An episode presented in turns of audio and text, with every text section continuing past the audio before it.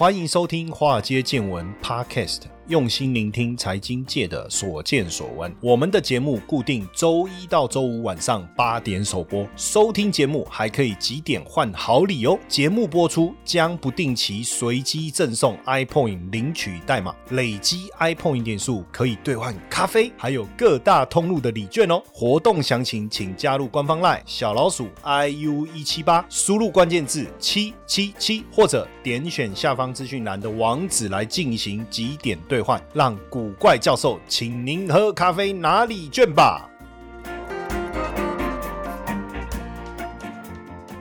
好，大家好，大家晚安，欢迎收听华尔街见闻哦。最近当然股票市场的杂讯很多，大家也会去思考说，哎，怎么样来看待这个股市，或是哪边有投资的机会？当然，撇除一些比较属于政治面的谈论呢，当然就投资的角度而言，就是哪边有机会哦，我们就投资哪些地方。所以今天我们也想要来谈一下入股的部分哦。那因为受到国际环境的影响，跟大陆自己本身身疫情的一个冲击，当然对中国的 GDP 的影响压力确实比较大。哦，确实比较大。那加上这个动态清零的一个考验了哈，那也让整个中国大陆的消费啊，还有整个生产啊，都受到比较大的一个影响。不过呢，慢慢的五月份开始，在这个清零相对呃有效的情况下，哈，现在复工复产已经开始慢慢在进行哦。所以在十五号的时候，上海副市长就特别宣布，哦，特别宣布说，接下来十六号。哦，十六号就开始了，哦，五月十六号就开始有序的这个复市了，哈，复市等于慢慢慢慢的算是逐步解封的一个概念啊，像购物中心啊、百货商场啊、超市啊、便利店啊、药店等等啊，哎，也开始有秩序的一个恢复，哈，当然配合一下线上订、线下送啊，或是线下到店消费服务等等哦，那包括理发啦、餐饮服务等等啊，哦，这个也都开始慢慢的一个恢复，哦，也都开始慢慢的恢复。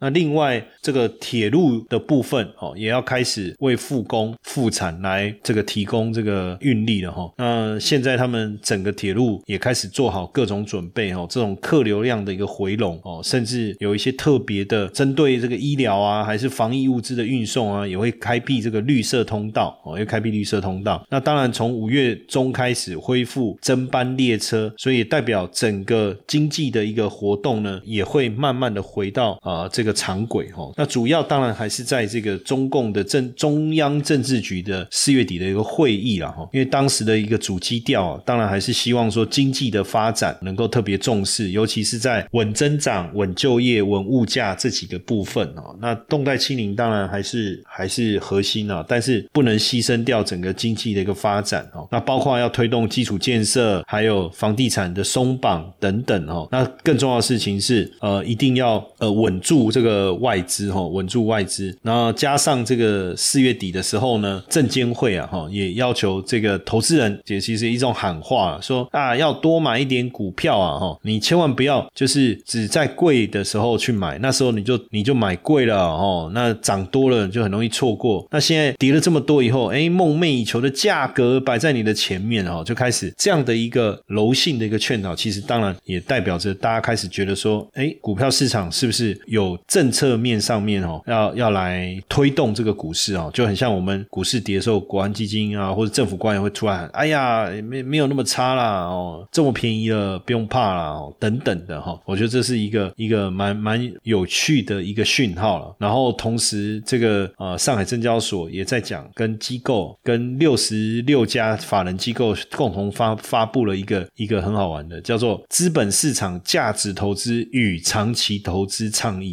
因为当这个背后，我觉得涵盖两个讯息啊。第一个讯息是说，哎，还会跌，所以你要投资，你你要想长期投资。但是另外一个层面的含义是说，大家不要做短线，你逢低布局，未来长期是有机会的。也就是说，你不要短线啊，买买了以后又赶快卖掉了，不要在那边做炒作。那所以现在呢，当然中国人行发布的第一季的中国货币政策的一个报告，当然谈到了疫情，谈到这个俄乌战争的一个问题，但是他们也一直特别着。着重在如何帮助中小企业呃所受到的一个冲击。那也开始会针对各地呢有一些比较完善的房地产政策哦，所以提振信心，聚焦中小企业，然后稳定这个资本市场哦，保持流动性。诶，是我看到这一次这个中国大陆人行所谈到的一个方向哦，所谈到的一个方向。所以呢，在这个疫情呢要要控制的前提之下，经济是持续的有下行的一个压力。所以呢，各种人行主动的一些宽松的政策，或者是说要稳定市场信心的政策，诶，开始慢慢的一个出来了哈。那之前人行的官员呢，目前在中银证券担任首席经济学家哈，这一位他特别谈到，就是当然俄乌战争跟动态清零的结果，对大陆的经济目标造成了超乎预期的一个冲击哈。所以如果要能够维持这个 GDP 五点五的目标的话，基本上要付出非常大的一个努力。那要其中一个非常重要的一个政策项目，可能就是降准降息。所以对于第二季啊，一二三四五六还剩一个半月嘛，哈，那大家认为说这个降准降息的可能性，当然会大幅度的一个提高哦，大幅度的一个提高，因为毕竟呢，呃，在这个疫情的影响之下呢，能够确保物价的稳定哦，然后就业的一个增长，那对于有困难的企业，能够提供它比较适当的一个帮助哈。当然，最近这个电动车的议题也是我在疫情之后，我觉得会我特别会关注的哈。为什么呢？因为毕竟在整个产业的投资的一个方向上哈，我觉得电动车是一个比较中长期的一个趋势。那第一季其实全球电动车的销售量就超过两百万辆，成长率高达。七十帕，那中国的部分电动车的成长率是高达一百四十五帕，市占率呢也从去年的三十九点四大幅度要进到五十六点五哈。那当然第二季的数字一定不好看，但是我我特别要强调的是说，如果在第一季因为油价就已经开始上来了，对不对？那如果说呃符合未来长期趋势，就是能源价格高涨的情况下，大家加上碳中和的议题，各个国家要达到这个零碳排的，应该说碳。综合然后碳中和的这个政策目标之下，那逐步的下架燃油车哦，比如说不能有新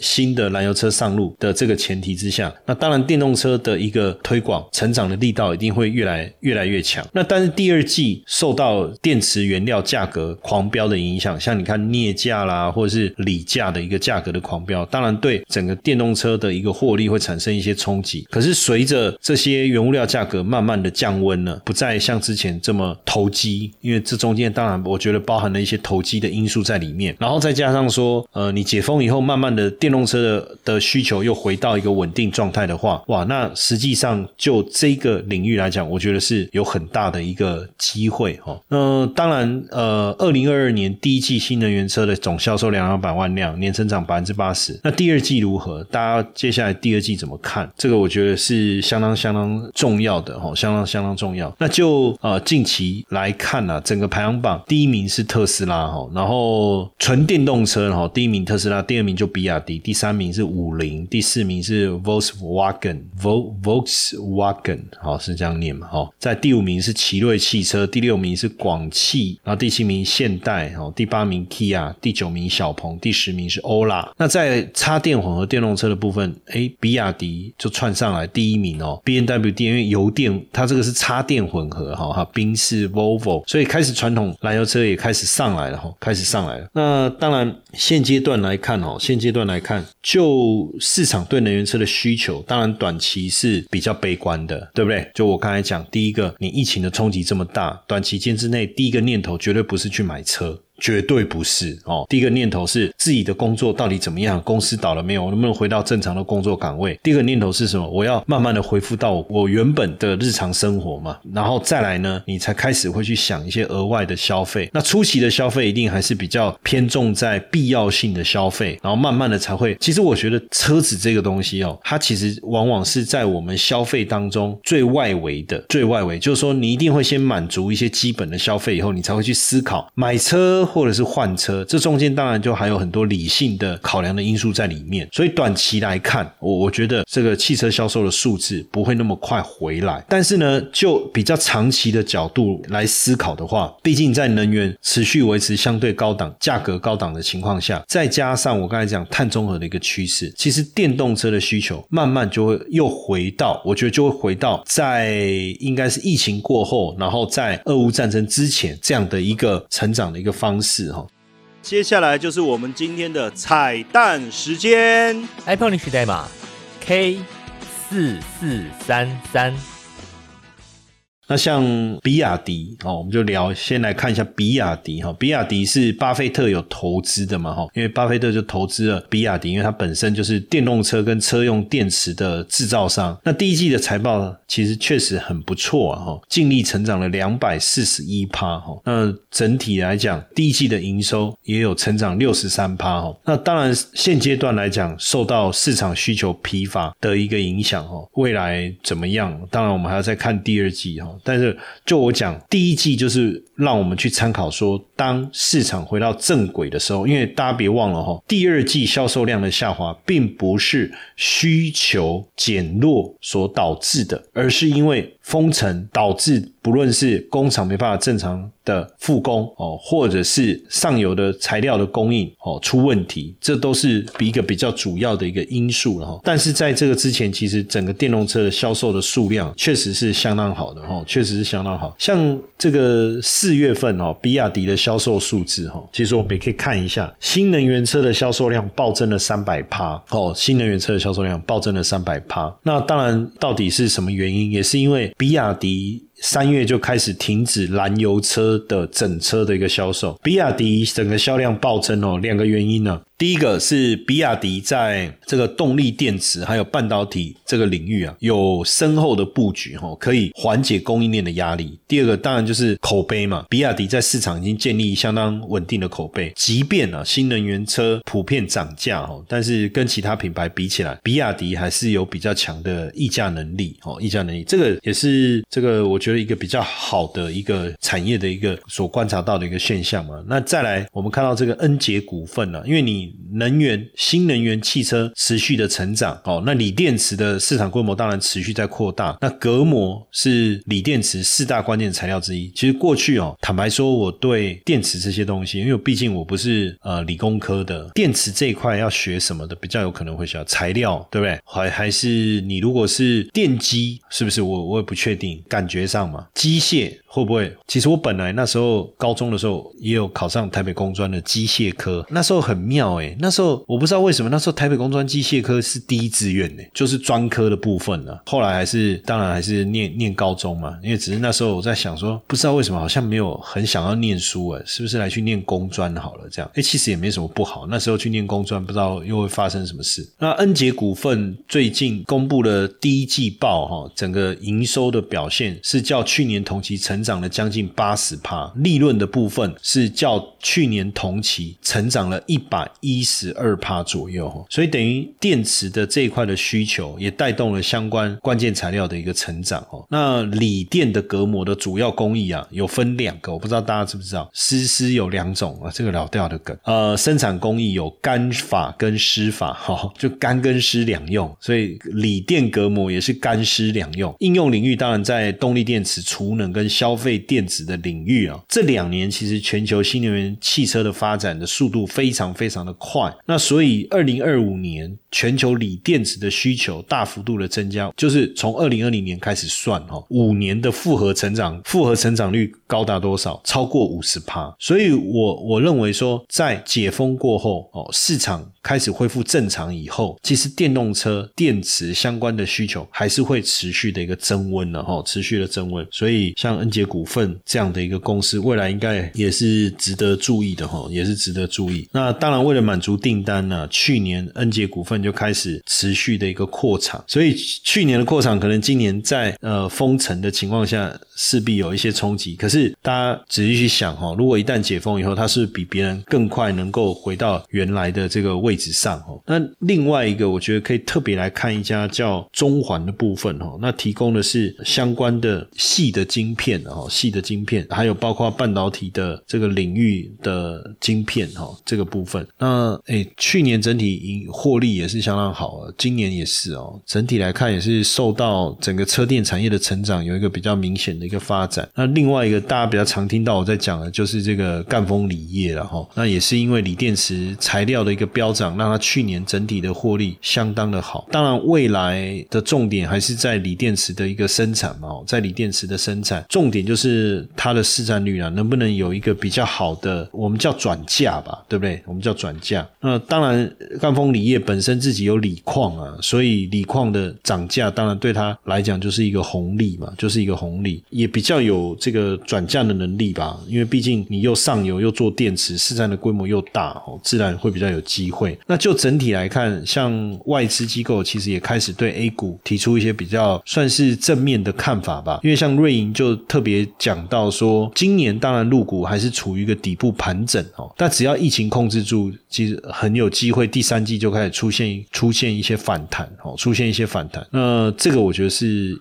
算是一个比较正面的一个讯息了。那另外一个当然像高盛也特别谈到这个相关的个股，其实整个股市未来的平均升幅哇高达八十趴，这个是高盛近期比较正面的一个看法哈。那当然大摩特别谈到几个观念，我觉得也可以跟大家来分享哦，就是呃 MSCI 中国指数算是经过十四个月的调整哈，那现在进入的是什么熊市？不是，是熊市的后期，不是刚进入熊熊市，是熊市的后期。虽然现阶段通常熊市的末段还是会比较不稳定哦，这个是合理的哈。不过呢，他们也针对这个 MACI 中国指数哦、恒生指数、国际指数跟沪深三百指数定了一个二零二三年、二零二三年，现在是二零二二嘛哈，未来一年的目标价哦，潜潜在的上涨空间大概都落在百分之十，大概落在百分之十。那所以呃，也意味着整个 A 股呃下探的空间是比较不大了哦。那大摩对整整个指数呢，也提出了一些比较新的一些想法哦，包括供应链慢慢修复以后，当然有助于整个经济的一个回温。那也看好了相关的类股哦，一些比较中小型的股票，在落在原物料啦、工业啦哦，或是跟汽车领域相关的。呃，实际上当然呃，上海的整个确诊的病例数从四月十五号来到高点以后，已经开始趋缓了哦，那逐步下降到现在，其实疫情的风险已经明显改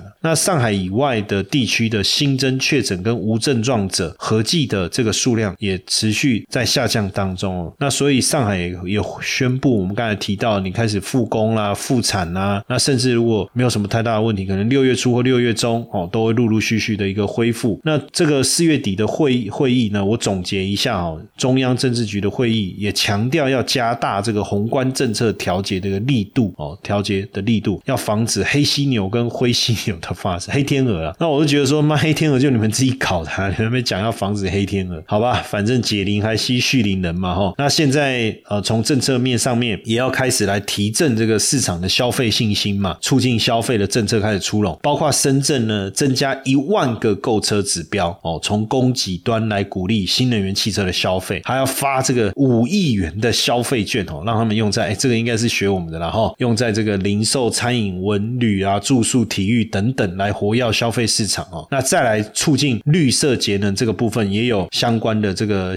呃促进消费的一个措施啊哈。那所以这样来看，应该是政策的重心应该还是落在跟如果我要讲同时满足消费跟绿能这个概念的话，那电动车的部分应该确实还是会是未来政策的一个主轴哦。那以中国的电动车行业来看，三月份的嗯新能源的乘用车的销售量呢是达到四十四点五万辆跟去年同期相比哈，跟去年同期相比是成长一百三十七点六，那跟前一个月相比也成长了六十三，也成成长了六十三帕哦。那从第一季的财报来看，比亚迪的营收。跟获利都有大幅度的成长，恩捷股份啦、中环股份啦，还是赣锋锂业都有大幅度的成长。那这些股票呢，其实刚好也都是这个深中小的这个成分股哦，深中小的成分股。所以未来当这个股市啊有比较明显的增温的时候啊，大型股反弹的力道一定是会比较弱，一定会比较弱。那比较有机会强弹的，大部分都是会是中比较中偏中小型的股票哦。所以如果说大家也希望跟上这一波的一个强弹，那中小型的这个股票，那例如像深中小这一类，或许也是其中一个你可以去评估的一个投资的一个方式啊哈。那毕竟，当然我也不敢讲说这边就是底部就不会再破底哦。但是从各种比较客观的层面来衡量哦，不论是这个我从恒生指数啊、国际指数啊，哦整个状态来看，或者是说我们去整个评估整个大型股跟小型股的表现，确实都有止跌回稳的一个迹象哦，止跌回稳迹象。那我觉得真正的力道什么时候会完全的展现出来，就是正式宣布解封那个时候，股市整个投机的力道就会上来。但是能不能有一个延续性，当然还是要去看后续整个呃消费者的信心啊，哦消费的力道，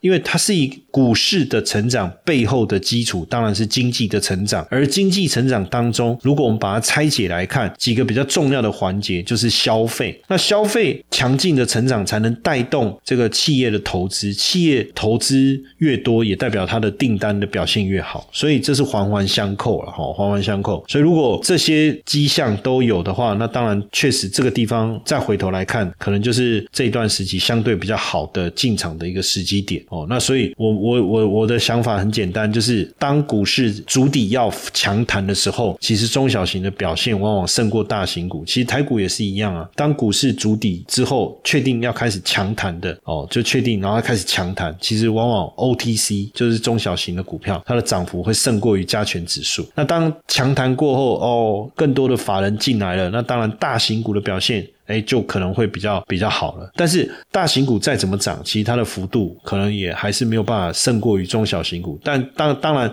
大型股还是有它的优势嘛。哦，你如果是比较稳定的，那当然它它的股价表现就不会受到这么大的影响。那所以如果真的有接接下来是入股真的要进入反弹的话，那就像我讲的，也许中小型的类股，像深中小这一类的投资标的啊，或者相关的 ETF，大家就可以特别留意一下。嗨，各位听众粉丝们，大家好！我们也感谢 Mr. Bus 邀请华尔街见闻来合作这一次的支持回馈计划。嗯，如果你喜欢我们的节目，而且愿意实际的啊来支持我们的华尔街见闻，大家可以直接变成我们华尔街见闻的 sponsor。你可以选择呢一天不到十四元的定期赞助方案，这个方案呢可以额外解锁更多的隐藏版的内容，提供给大家更深入的财经资讯。好。很多同学会说：“我就是喜欢古怪教授，我不要承诺，我不要回馈，我只要抖内。”好，没问题，没问题。那大家就可以选择我们制定的金额赞助方案，弹性支持，没有压力。那希望大家大家持续支持我们的节目，那也不要错过我们的赞助回馈计划，因为大家的小小的支持，对我们华尔街见闻的团队啊是最大的鼓励。那详情可以点选资讯栏的赞助连接，立即下载 Mr. Box 成为我们的 sponsor，好不好？大家一起来支持我们。